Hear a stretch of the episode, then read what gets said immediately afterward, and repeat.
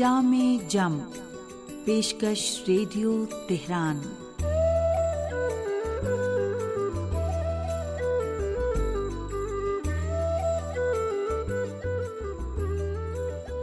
عزیز سامعین، محمد و علیہ محمد پر درود و سلام۔ آپ کی صحت و سلامتی اور ایک اچھے دن کی دعا کے ساتھ پروگرام جامع جم لے کر حاضر ہیں۔ حسین اختر کا سلام قبول کیجیے۔ فرزند رسول حضرت امام جعفر صادق علیہ السلام ارشاد فرماتے ہیں، نئی نسل اور جوانوں کو اس سے پہلے کے مخالفین ان کے پاکیزہ قلوب کو غلط باتوں سے بھر دیں اور انہیں گمراہ کر دیں، انہیں ترک کرو اور انہیں اسلامی تعلیمات سے روشناس کراؤ۔ سنتے رہیے جامع جم۔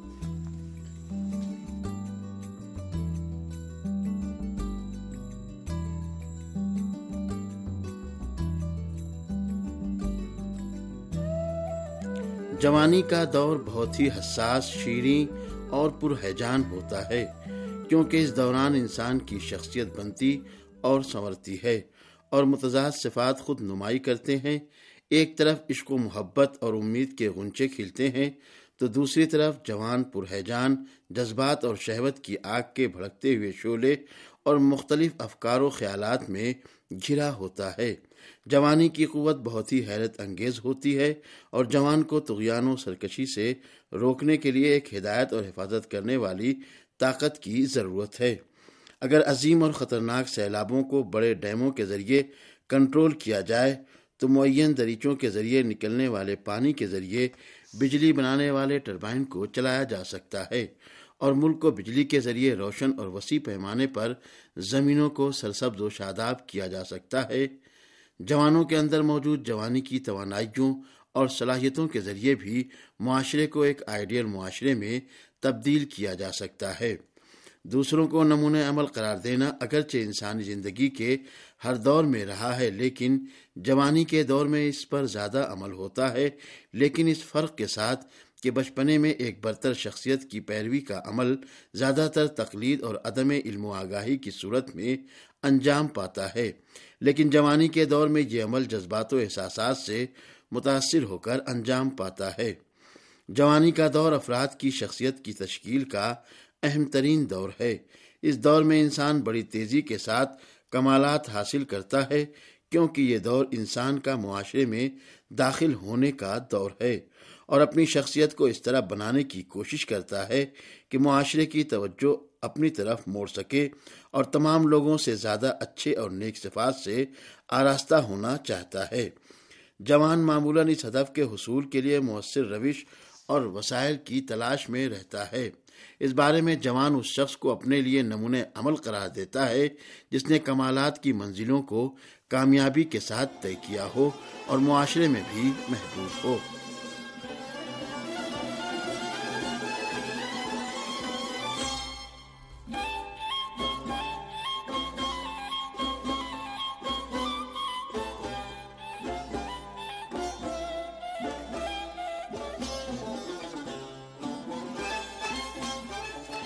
جوان طبقے کے لیے نمونے عمل کے بہترین آثار میں سے ایک ہدایت و رہنمائی ہے اور جوان بہت سے لازمی و سرنوش ساز امور کو تجربے اور معلومات نہ ہونے اور عدم علم و دانش کی وجہ سے آسانی کے ساتھ درک نہیں کر سکتے ہیں، مگر نوجوان مناسب نمونے عمل سے آشنا ہوتے ہی اس کے عمل اور اس کی تمام کارکردگیوں کے ذریعے تشخص دیتا ہے کہ کس کام کو کب اور کس طرح انجام دینا چاہیے۔ در حقیقت انسان کی رہنمائی میں نمونے عمل کا کردار قطب نما کے کردار کی طرح سے ہے، جو راستے کی نشاندہی کرتا ہے اور انسان کو ان مسائل سے آگاہ کرتا ہے جنہیں وہ نہیں جانتا اور جن مسائل کی ضرورت ہے ان کی نشاندہی کرتا ہے۔ جوانوں کے افکار کسی کو نمونے عمل قرار دینے سے منسجم اور منظم ہو جاتے ہیں اور وہ اپنے ذہنوں کی صلاحیتوں اور توانائیوں سے کمالات اور اہداف کے حصول کے لیے بہتر استفادہ کرتے ہیں اور انہیں تباہ و برباد ہونے سے بچاتے ہیں۔ جوان بلند ہمت مفید اور تعمیری کوششوں کو اپنے لیے نمونے عمل قرار دیتے ہیں۔ وہ بھی بیکار اور بےحودہ کاموں سے دوری اختیار کر کے روزمرہ زندگی میں غرق ہونے کے بجائے زیادہ جد و جہد اور کوشش کر سکتے ہیں اور ایک اہم اور بہتر زندگی گزار سکتے ہیں۔ اور مستقبل میں انفرادی زندگی میں کامیابی حاصل کرنے کے علاوہ معاشرے کے لیے بھی مفید اور مؤثر واقع ہو سکتے ہیں۔ اصولی طور پر جوان اپنی اجتماعی زندگی میں دوسروں کے ساتھ تعلقات میں اپنے کو ایسی شخصیت کا حامل انسان بنانا چاہتا ہے کہ دوسرے کے لیے نمونے عمل قرار پائے۔ یہ ایک فطری چیز ہے جو ہر انسان کے اندر پوشیدہ ہوتی ہے اور جوانی کے دور میں اجاگر ہوتی ہے۔ کیونکہ انسان کا وجودی ڈھانچہ کچھ اس طرح سے ہے کہ ہمیشہ بیرونی اسباب و عوامل سے متاثر ہوتا رہتا ہے اور کسی سے متاثر ہونا ایک فطری اور ذاتی امر ہے جو انسان کی سرشت اور فطرت میں داخل ہے اور کوئی بھی انسان اس سے مستثنا نہیں ہے اور کوئی بھی ایسا شخص نہیں مل سکتا جو کسی چیز سے متاثر نہ ہو۔ اس لیے انسان کا ہر حالت میں بیرونی اسباب اور عوامل سے ضرور رابطہ ہوتا ہے اور خواہ نہ خواہ انسان کے جسم اور روح پر اس کے اثرات مرتب ہوتے ہیں۔ انسان کا دوسروں کو نمونہ عمل قرار دینے کا آغاز گھر کے ماحول سے ہوتا ہے اور اس کے بعد اسکول اور معاشرے میں بھی یہ عمل جاری رہتا ہے۔ اور جوانی کے دور میں منزل اوج پر پہنچ جاتا ہے۔ لہذا فطری طور پر جوان کو عملی نمونے کی ضرورت ہوتی ہے اور یہ خصوصیت اس کی ذات کا حصہ شمار ہوتی ہے۔ اس لیے اسے ذہنی طور پر ہمیشہ ممتاز ہستیوں کی تلاش اور جستجو رہتی ہے۔ لیکن اس بارے میں ایک اہم مسئلہ نمونہ عمل کا آگاہانہ طور پر انتخاب ہے۔ یعنی نوجوان کو چاہیے کہ وہ اپنی زندگی میں ایسے کو نمونے عمل اور آئیڈیل قرار دے جو دنیا و آخرت میں اس کی عزت و سربلندی کا باعث بنے اور اس کے لیے بدبختی اور مشکلات کے اسبام فراہم نہ کرے اور سامعین، اب پیش ہے ایک سامع کا خط۔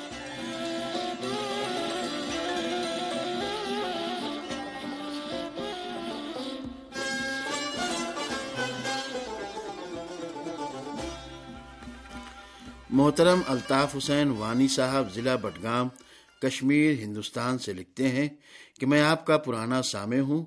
ریڈیو تہران کے تمام پروگرام نہایت شوق سے سن رہا ہوں۔ آپ کے پروگرام بہت ہی معیاری ہوتے ہیں۔ اللہ تعالیٰ اور چہاردہ معصومین علیہ السلام کی خوشنودی حاصل کرنے کے لیے ریڈیو تہران سننا بہترین وسیلہ ہے۔ دنیا میں اس حق و صداقت جیسا کوئی ریڈیو اسٹیشن نہیں ہے۔ ریڈیو تہران میری زندگی، میری جان ہے۔ میں ریڈیو تہران کے بغیر ایک دن بھی نہیں رہ سکتا۔ ریڈیو تہران عالم اسلام کے لیے نور کا کام انجام دے رہا ہے۔ ریڈیو تہران کا جو پروگرام شیڈول میرے پاس ہے، وہ میں سبھی کو دیتا ہوں۔ میری دعا ہے کہ مظلوم فلسطینیوں اور بیت المقدس کو بہت جلد آزادی ملے اور دنیا کا سب سے بڑا ظالم امریکہ اور اس کی ناجائز اولاد نابود ہو جائے۔ آمین۔ اور سامعین محترم، الطاف حسین وانی صاحب کے شکریہ کے ساتھ اب پیش ہے ایک کہانی۔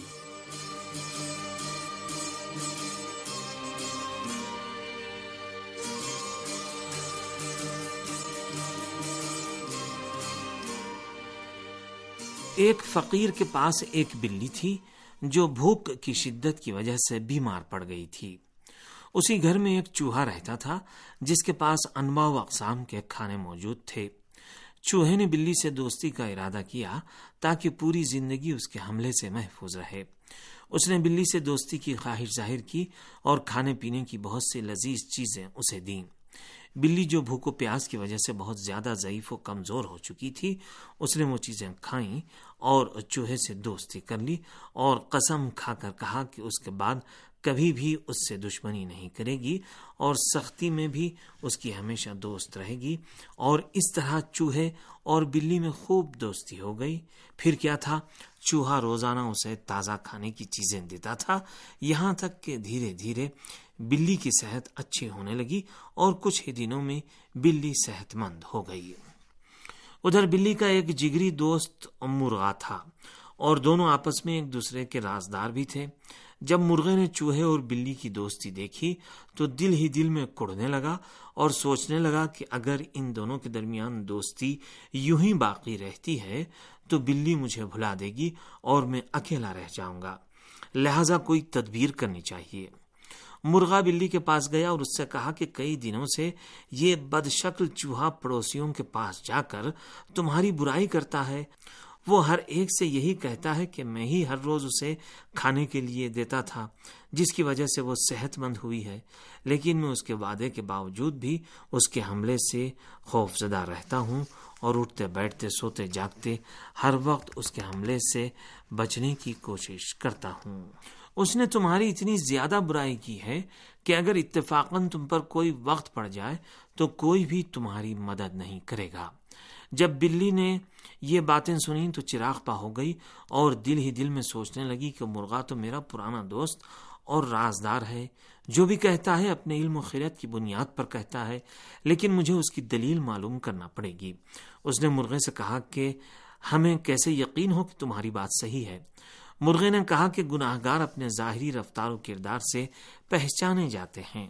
اگر تم اس کے چہرے کو غور سے دیکھو گی تو اس علامت کو محسوس کر لو گی جب وہ تمہارے پاس آتا ہے تو سر جھکائے خوف زدہ لوگوں کی طرح بیٹھتا ہے اور ہمیشہ ادھر ادھر دیکھتا رہتا ہے اور ہمیشہ اس بات سے خوف زدہ رہتا ہے کہ کہیں تم اس پر حملہ نہ کر دو۔ این اسی وقت چوہا آ پہنچا، بلی نے غصے بھری نظروں سے اسے دیکھا اور جتنی نیکیاں چوہے کے اندر موجود تھیں، اسے بری نظر آئیں۔ اب کیا تھا؟ بلی کو مرغے کی تمام باتوں پر یقین آ گیا اور چراغ پا ہو گئی۔ ادھر چوہا جس نے بلی کو کبھی بھی اس طرح نہیں دیکھا تھا، لرزنے لگا اور اس کی زبان لکنت کر گئی اور تھر تھر کانپنے لگا۔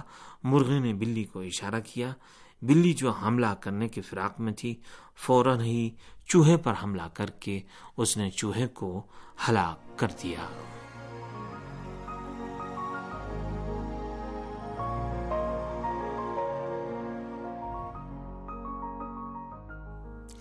سامعین، اسی کے ساتھ پروگرام جامع جم اپنے اختتام کو پہنچا۔ اجازت دیجیے خدا حافظ۔